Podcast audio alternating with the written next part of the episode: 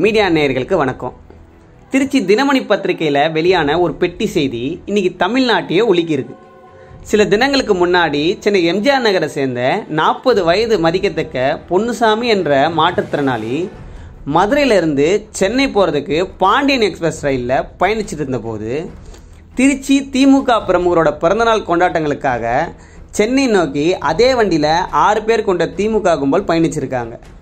அதில் சில பேர் மது அருந்திருந்ததாக தகவலும் இருக்குது பயணத்தின் போது அந்த கும்பல் ஆபாசமான வார்த்தைகளை பேசி ரயிலில் கூச்சலும் கொண்டாட்டமாக இருந்திருக்காங்க. இதை பார்த்த மாற்றுத்திறனாளி பொன்னுசாமி பொன் பயணிகள்லாம் இருக்காங்க ஆபாசமான வார்த்தைகளை பேச வேண்டான்னு அந்த கூட்டத்துக்கிட்ட சொல்ல உடனே வாக்குவாதத்தில் ஈடுபட்ட ரவுடி திமுக கும்பல் மாற்றுத்திறனாளின்னு கூட பார்க்காம அவரை தாக்கியிருக்காங்க. தகவல் அறிந்து வந்த திருச்சி இருப்பு பாதை காவல்துறை திமுக பிரமுகர் ஆறு பேர் மேலேயும் வழக்கு பதிந்து விசாரணை நடத்திட்டு வராங்க.